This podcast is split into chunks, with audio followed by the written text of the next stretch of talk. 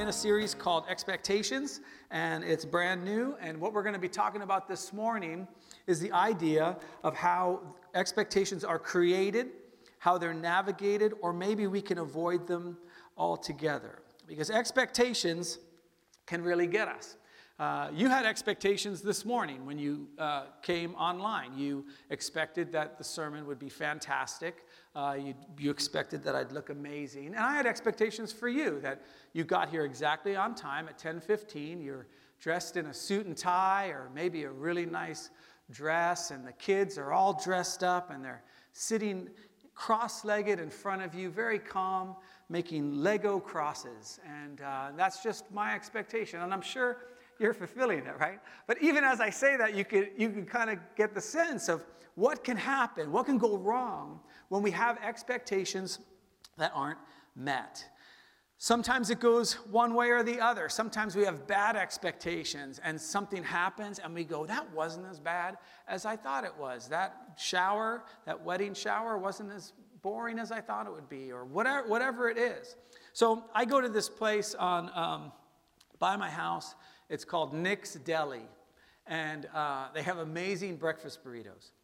But if you go to Nick's Deli, if you go right when it's open, it's usually okay. But if you go around 8 or 9, uh, especially on a Saturday, you're going to order your breakfast burrito, and it's going to take one half of an hour to get it.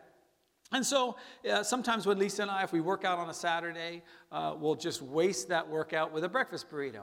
And uh, so this last Saturday I went, and uh, um, I'm sitting there, I place my order, and I notice some other people are getting fidgety. Why is it taking so long? And they're mumbling with each other. And I heard one lady say to the other, like, how long does it take to make a burrito? and so, um, uh, oops, sorry about that. And so um, I just realized I didn't have this on the whole time. Thanks, Mark.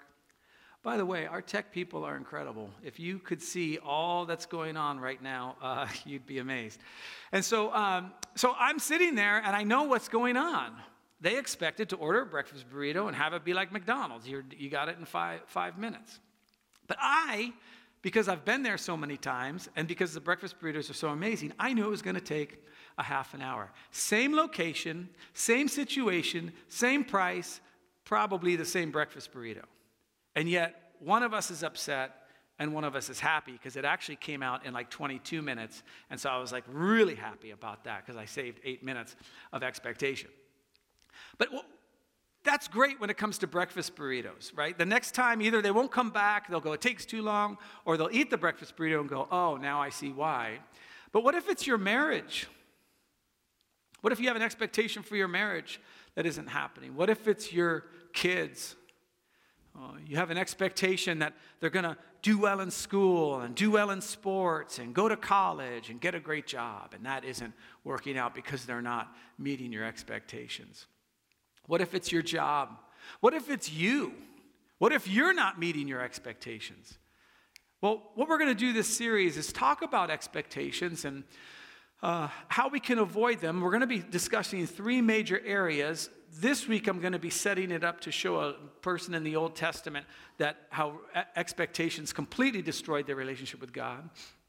Uh, and then uh, next week we'll be talking about uh, the expectations you have for you, then the expectations you have for others, and then finally the expectation you have for God. We might switch a couple of those too. But Jesus had to deal with this all the time. If you think about Jesus, he either uh, didn't measure up to somebody's expectations or he exceeded them. Very rarely did he just meet someone's expectation because he was operating outside of what people would expect him to do. The very first time that he shared the scripture in the synagogue, he shared this uh, section of scripture The Spirit of the Lord is upon me because he has anointed me to preach the gospel to the poor. He has sent me to proclaim release to the captives and recovery of the sight of the blind, to set free those who are oppressed, to proclaim the favorable year of the Lord. And then he makes this audacious statement Today, this has been fulfilled in your hearing. Now, after that, the people were amazed at Jesus because he, that's a messianic prophecy. So they're expecting him to do messianic things from their expectation, which is to uh, get rid of the Romans so they can have their land back, so they can worship God the way they want, so they can operate the, the way they want. And so, just in the next few verses, Jesus makes this statement about how, well, really the Gentiles are awesome. And they wanted to throw him off a cliff, like five uh, sir, uh, uh, scriptures later. And just as a general rule, don't try to throw Jesus off the cliff. It's not going to work. And so uh, they go from, oh man, this is so great. He's going to be the Messiah. Then wait, he loves Gentiles too? That, that doesn't make any sense. So I, I went to seminary, and one of the classes I took was um, pastoral counseling. And what I thought pastoral counseling was going to do was teach me how to be a pastor that counsels. Really, all it showed me was that I need counseling. Okay, and so, and that, that's the whole point of the class is like if you don't understand you and if you don't fix you, you have no business trying to help others get um, uh, their relationship with themselves and with the Lord and with others fixed as well. And so, uh, uh, Dr. Falcioni says this all expectations are bad. That's how she starts one of the classes. And then she expects us to then engage and go, well, wait a minute, what about the expectation that, um, you know, someone's not going to try to kill me? Like, and then she just systematically goes through how every expectation you have, whether it's the faithfulness of your spouse or a friend sticking with you to the end, all those things are bad. And so I started going through that, and AA, Alcoholics Anonymous, says it this way expectations are premeditated resentments. You think about that. If I expect you to show up on time to a meeting and you don't show up on time, now I resent that, right? Uh, one time we were in staff meeting, this is years back, and we, we were all talking about expectations, and we came up with this one expectations diminish gratitude. So if I expect you to do something and you do it, I don't thank you for that because I expected you to do that. This happens oftentimes as in our work. We expect to get paid because we did some work and we get paid, and now we just see our paycheck not as, a, as God providing for us or as, you know, th- this really symbiotic relationship between us and our employer, which is what it's supposed to be, but we just see it as, well, yeah, I did my work and they paid me. That's exactly what's supposed to happen. And it could go vice versa. You don't appreciate an employee because you paid them. There you go. There's your appreciation. I signed the check. What, more do you want? Expectations diminish gratitude. But my favorite one, probably because I, I, I think I came up with it, so it's my favorite. Uh, and I, I Googled it this week and I couldn't find it anywhere. And if it's not on Google, that means I invented it, okay? So uh, that's a good rule to have. And this is my favorite because it applies to my personal life. Bitterness grows in a garden of expectations. You have all these expectations, and it could be anything from as comfortable as uh, uh, spouses thinking about how often they should be intimate, and you have expectations when you got married, and you're 10 years into it, and it's changed, or whatever. It could be something like that. It could be uh, if I call a friend, uh, they should, or if I text a friend, I should get a text back in five minutes. They're my friend, right? And so you have all these expectations, and then bitterness just begins to grow out of those expectations. What I want to do now is just switch to the uh, Old Testament. So, just a real quick history lesson. Um, what had happened? So, uh, 2 Samuel's ending. Uh, Solomon is in control. He begins to build the temple. And then in the Bible, you get to 1st and 2nd Kings, which basically shows or proves that when God, way back in Samuel, said, Don't get a king. Whatever you do, don't get a king, don't get a king, don't get a king. And they all went, Hmm we should get a king.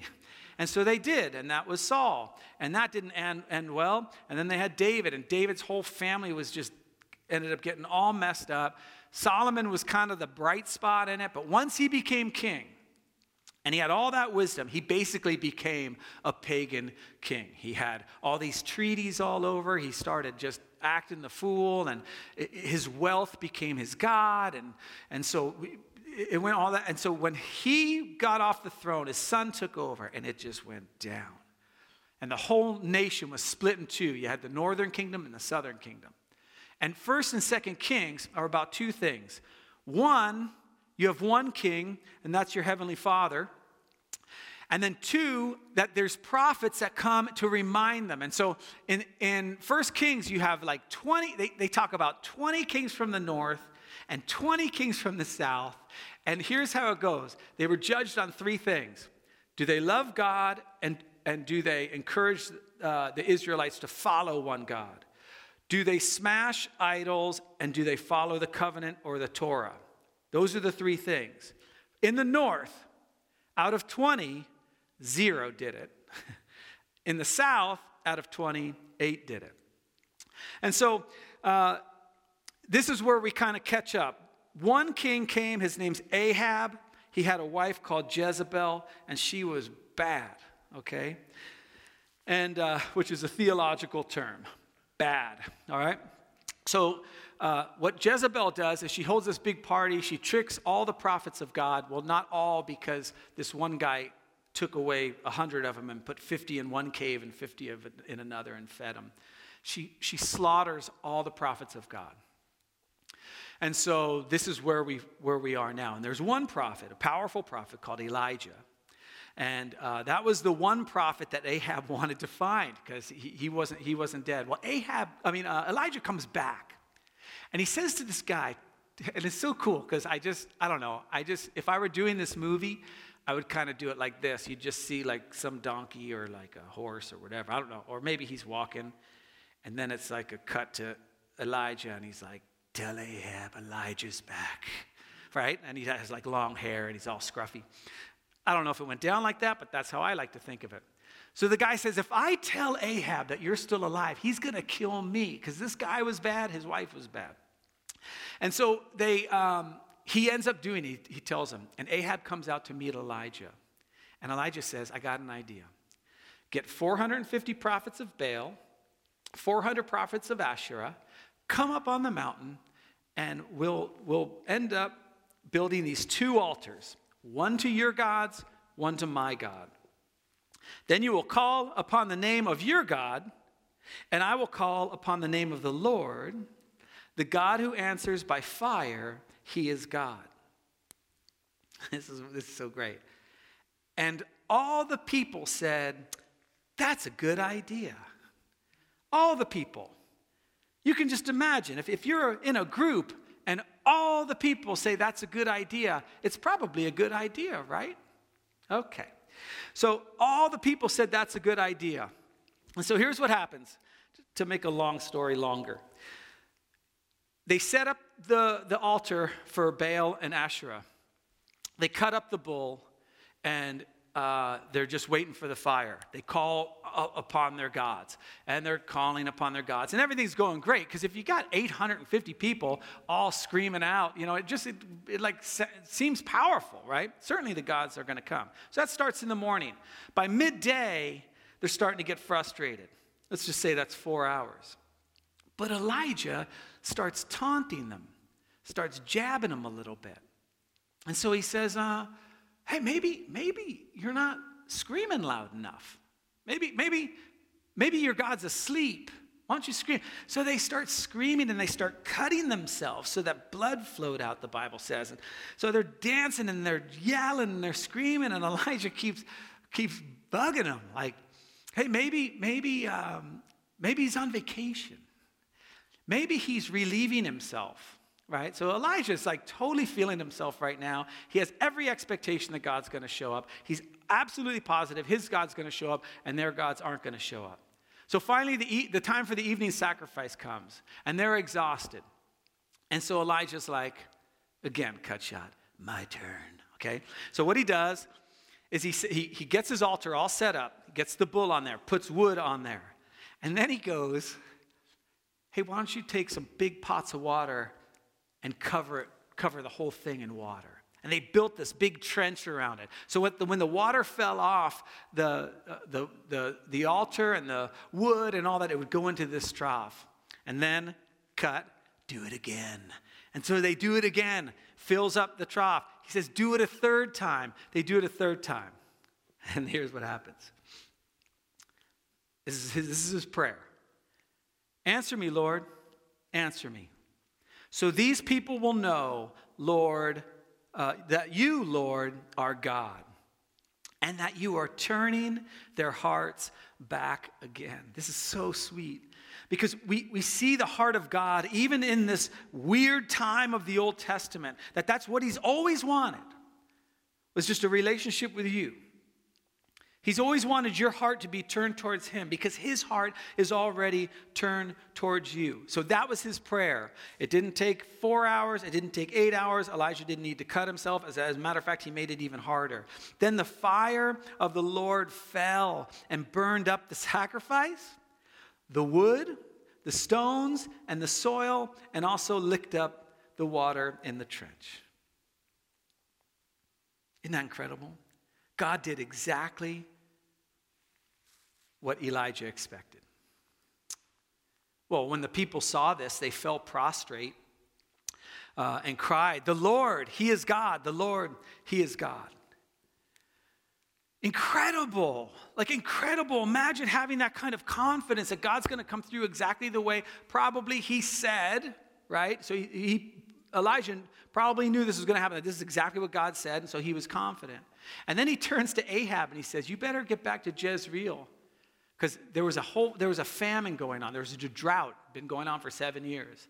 He says you better get on your horse to jezreel because rain's coming right? So he's so confident it's like so cool. Uh, and so he goes up on the mountain he's praying he looks out no clouds he looks out no clouds he looks out a little tiny cloud way off in the distance. He looks out uh, his servant says there's a cloud coming the size of a man's fist and it comes and the rain starts to come. And then God does this thing. I don't, I don't know how it happened, but he, he makes like Elijah like Usain Bolt. And he, run, he says, The Spirit of the Lord came upon Elijah, and he ran to Jezreel and he beat Ahab there. Okay, Ahab's probably on a horse. So I don't know how it happened, but I'm just wanting to show you the things that Elijah is experiencing. That is amazing. So he beats beats him back to Jezreel. If it were me, again, I'd have my feet up and I'd be like, What's up, Ahab? What took you so long? But that's just me because I'm, I'm, just, I'm just that way. So Ahab tells Jezebel, Yeah, they killed all the prophets. And Jezebel sends a message to Elijah. She sent a messenger to Elijah to say, May the gods deal with me be it ever so severely, if by this time tomorrow I don't make your life like one of them. Jezebel's saying basically, Dear Elijah, I'm going to kill you by tomorrow. Hugs and kisses, Jezebel. That's the note. Now, okay, so check this out. Elijah uh, rained down fire from heaven uh, he, uh, he prayed and brought in uh, a tsunami or a, whatever you call those, a, yeah, just a bunch of rain, right? And, and then ran like Usain Bolt and beat Ahab back to Jezreel. What do you think his response would be? Like he's got all these, God has come through for him over and over and over again. But I believe that in those three instances, he was doing exactly what God told him. Now something has come up that he didn't know about. There was like a little stumbling block here. Here's what this man of God did Elijah was afraid and ran for his life. And he was probably upset because that whole Usain Bolt thing probably left him, and now he's like running like a normal dude. He ran for his life. Things changed Elijah had certain expectations, the way his life was going, and then something changed. Has that ever happened to you? It's happened to me. My life was going along. One time I, I, I used to play soccer before it was like cool, but um, you know, all through my life, I was played soccer, soccer, soccer, played soccer in high school, and then I was going to play soccer in college, and because uh, I thought I was great.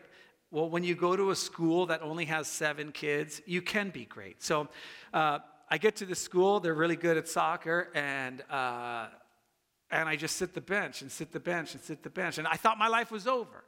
God had moved in my life in all these different ways, but then something came up, and that's just one small example. You could use my son and finding out about his epilepsy. You have all you have so many examples in your own life of where things are going along, and then all of a sudden they don't meet your expectations, and all you want to do is run away. Instead of run to the God that got you to where you were in the first place. So that's what he does. He runs away and he comes to this broom bush, which giving him shade. And he sat under it and he prayed. What do you think he prayed? Something like this Dear God, why did I get so scared about Jezebel? Her gods, they don't, they don't even exist. And you rained down fire. And then you brought water. And then you made, I don't know, my quads just are really sore right now. But you just, you, you did all that. Let's handle this situation the same way. What would you have me do? That might be a good prayer. He might just say, God, can you just kill Jezebel? That would be awesome. Please. Amen. You know, that might be it. Here's his prayer. He sat down underneath and prayed that he might die. I've had enough, Lord, he said. Take my life. I'm no better than my ancestors. And then he lay down under the bush and fell asleep. You know what I love about the Bible? It's so human. When your expectations aren't met, don't you want to escape? Don't you want to sleep or medicate or call up a friend and they go, Yeah, that's right. They shouldn't do that to you. Don't, don't you want to kind of enter into this self pity when your expectations aren't met? Do you think that's where God would have you when your expectations aren't met? I don't think so. So, what happens is he falls asleep. And uh, uh, all of a sudden, an angel, I mean, this, this dude's life, read your Bible, it's incredible. So he's sleeping, an angel wakes him up. You know, I don't know. I don't know if that was on his head or whatever, but he pushes him, rattles him, whatever. And he goes, Hey, the journey you're on is going to be a long one. Here's some bread and here's some water. Now, I don't want to read too much into the Bible. But God didn't ask him to run, and God didn't ask him to go where he's going. And so, give me this concession to say that I think the journey that Elijah was going was the journey of you avoiding things on your own when expectations aren't met, are too long for you, too hard for you, but I will sustain you through it because at the end of the day, my relationship with you is more important than proving that you're wrong. So he eats it, drinks the water, goes to sleep, escaping again. Knocks on Elijah. Hey, here's some more bread and some more water. The journey you're on is going to be a long one. So Elijah eats that. And he travels for 40 days. And he ends up uh, in a cave where he spends the night. And the word of the Lord came to him and asked him a question. And this is the question that I want to ask you as we begin in the next few weeks to investigate where do our expectations come from? How do we manage them or how do we avoid them altogether? So he went to the cave and spent the night, and the word of the Lord came. What are you doing here, Elijah?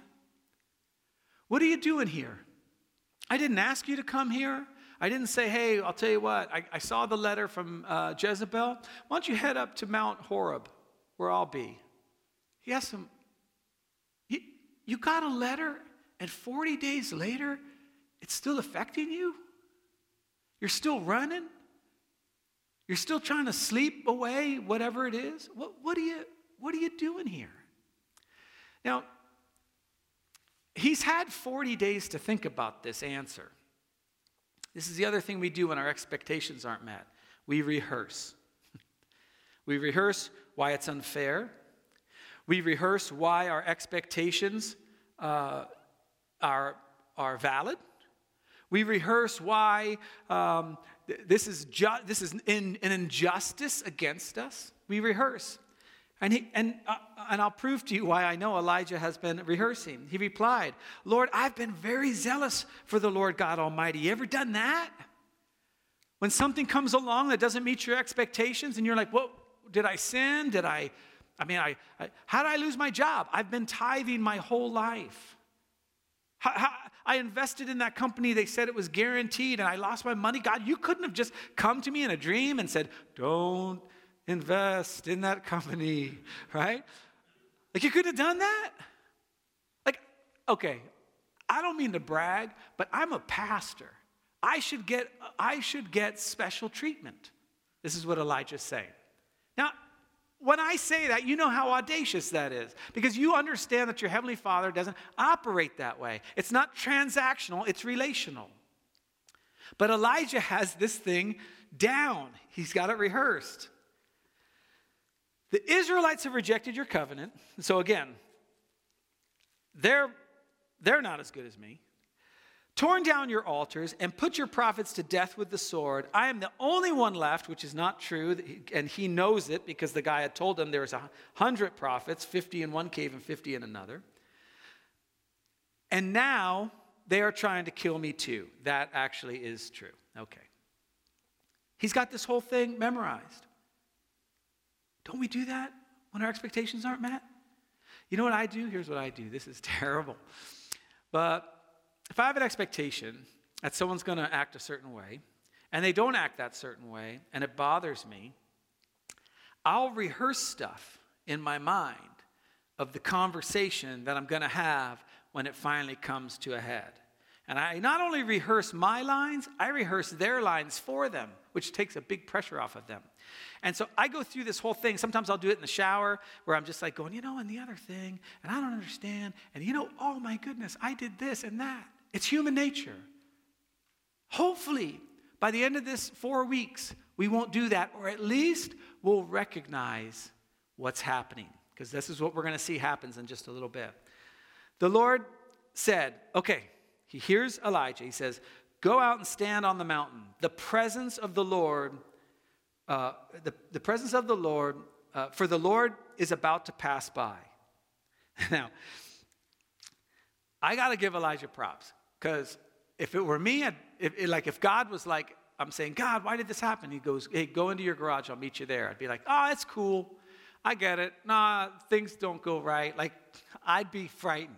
Because I'd be like, like I was all my life. Am I in trouble? That's a question I ask myself all the time. Like, I got an email just a few days ago, and they're like, hey, do you have time next week to meet? And my first thought is, am I, am I in trouble? Because like, it was a, someone above me in the denomination. Um, I, I probably, probably am.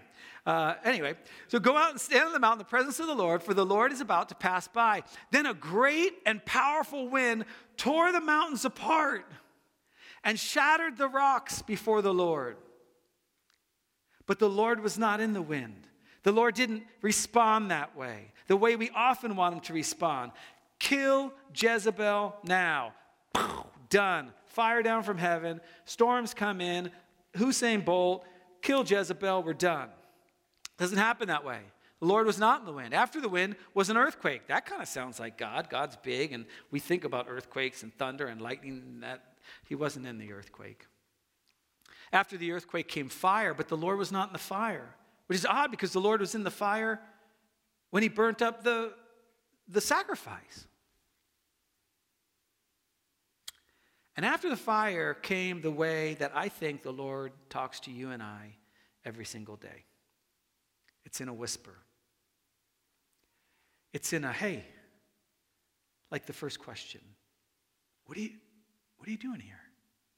So watch what happens. Elijah heard it, he heard the whisper. He pulled his cloak over his face, which is what I would do, or I'd just leave the garage really fast. He pulled his cloak over his face, went out and stood at the mouth of the cave. So he knows God is here. God came for a whisper. He takes his cloak and he puts it over his face so he doesn't have to look at God. You know what God says to him? I'm done with you. I gave you all these miracles, all these things in your life. I, and, and I'm going to remind you of all the things I've done for you because if you read the story of Elijah, like he like laid on a dead guy and he came back to life. He, he took like one jar of oil and like a little bit of bread and just made all this bread, all these miracles. God could have done that. God could have yelled at him, Get out of here. I'm sick of you. But he does what he does often. He asks us a question What are you doing here, Elijah? What are you doing here? Now imagine if you could begin to ask yourself that question as you hear the Lord, and it could be something small. It could be something small. I gave you my Nick's Deli example. I'll give you another one, small as well. So at Nick's Deli, the reason, shoot, now I think everyone's going to start going to Nick's Deli. Steve's Deli in Los Alamitos, uh, you need to go to Steve's Deli. The burritos are even better. Don't go to Nick's.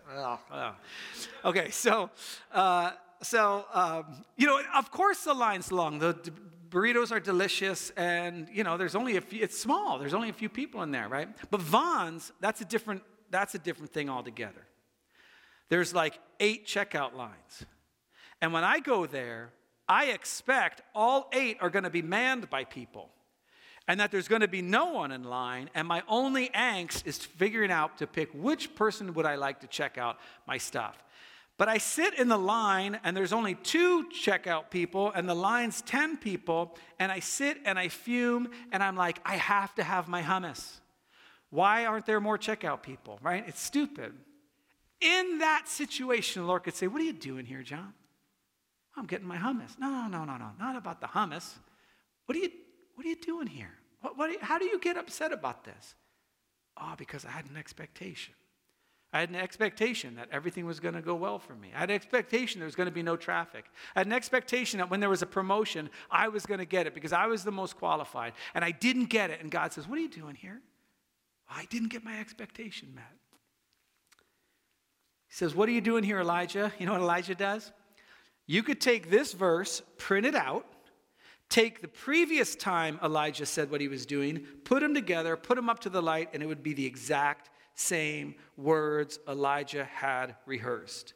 He replied, I've been very zealous for the Lord God Almighty. The Israelites have rejected your covenant, tore down your uh, altars, and put your prophets to death with the sword. I'm the only one left. Again, not true.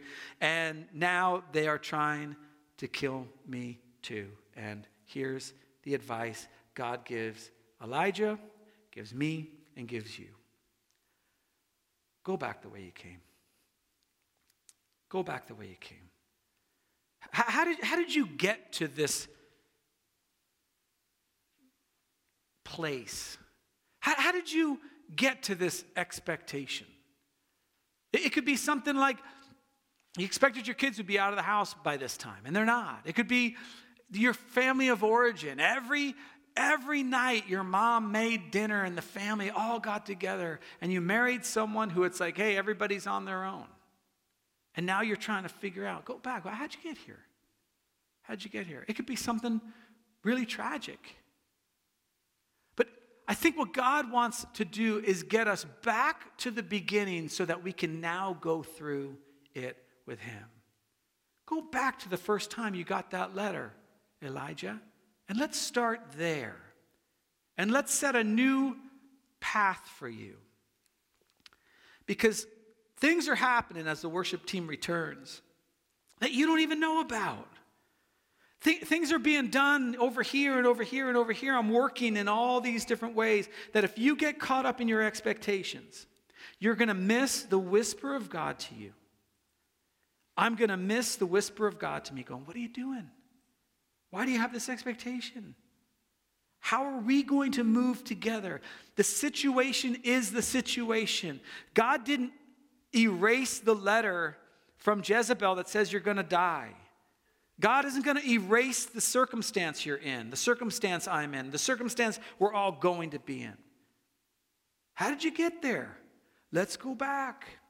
We could do it with the political situation we're in right now if you want, whichever party you're in, whatever. You're scared, you're happy, you're this, you're that. You, you expect that your party's going to do this or do that. Okay, oh, why are you here? Let, let's go back. Where does that all come from? He says, Yet I reserve 7,000 in Israel, not even the 100 prophets, but 7,000 whose knees have not bowed down to Baal and whose mouths have not kissed him. There are people around you and circumstances around you that God has been working that you have no idea even existed. So here's the question I want to ask you this week. And the question that I'm going to ask you in the next three weeks. Do you want God to meet your expectations or do you want to meet God? Do you want God to meet your expectations or do you want to meet God? When I find myself in a time of disappointment, when I find myself in a time where my expectations are not met, do I want to say that's not fair? This is why is this happening to me? God, why aren't you doing something? Or do I want to ask the question, how did I get here? Like, literally, how did, how did I get to a place where now I'm upset? When maybe many around me are going through the exact same thing, it's the exact same circumstance, and they're fine. And yet, because of my expectations, I'm not. So, we're going to play one more song, and uh, as we do that, uh, that's the question I want you to kind of mull over in your heart. You can join along uh, with Wilson and the team, or you can, uh, you know, just sit quietly or stand quietly wherever you are. But ask yourself that question. And maybe you take this time to look through some of your expectations and ask God, God, how did I get here? Why am I here in this situation? Let me pray for us. Lord Jesus, we have so many expectations and Lord, I pray you take the simple, the simple examples I've given and extend those out to the very, very complex, real situations people are going through. So nothing feels dismissive or small. God, you know these are big deals. But that we could hear your gentle voice, your still small whisper going, hey, let's go back the way you came, and we'll start over from there. Just pray this in Jesus' name. Amen.